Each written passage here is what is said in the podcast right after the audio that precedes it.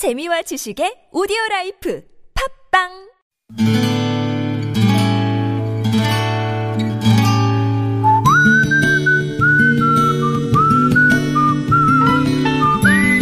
여러분 기억 속에서 여전히 반짝거리는 한 사람, 그 사람과의 추억을 떠올려보는 시간, 당신이라는 참 좋은 사람.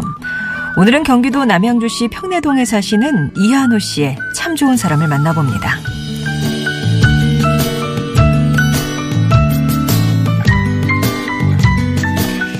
어린 시절 우리 집은 나름 부유한 집에 속했습니다.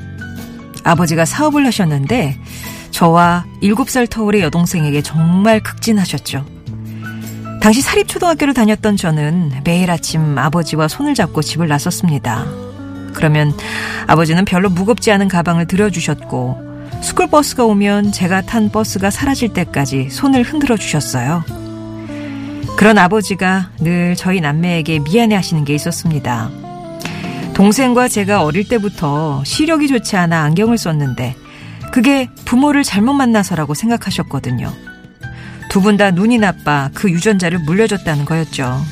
그래서 아버지는 우리가 잠이 들면 하루도 거르지 않고 항상 저와 동생의 안경을 정성 들여 닦아주곤 하셨습니다.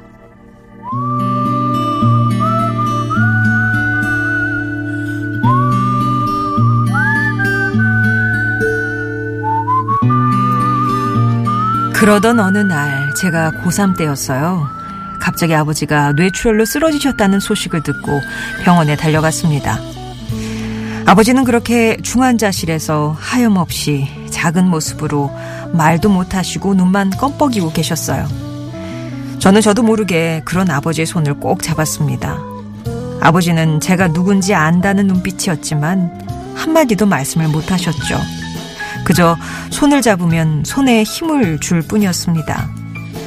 저는 면회 때마다 그런 아버지를 보며 아버지가 하고 싶은 얘기가 있으신가 싶어 열심히 말을 걸어봤지만 아버지는 눈에 눈물만 그렁 담으셨습니다. 그렇게 두 달을 중환자실에 누워 계시다 끝내 눈을 감으신 내 아버지 이문호 씨.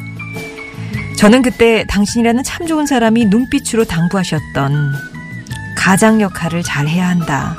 동생에게 힘이 돼주고 엄마를 잘 부탁한다는 그 말을 지금껏 지키며 살고 있습니다.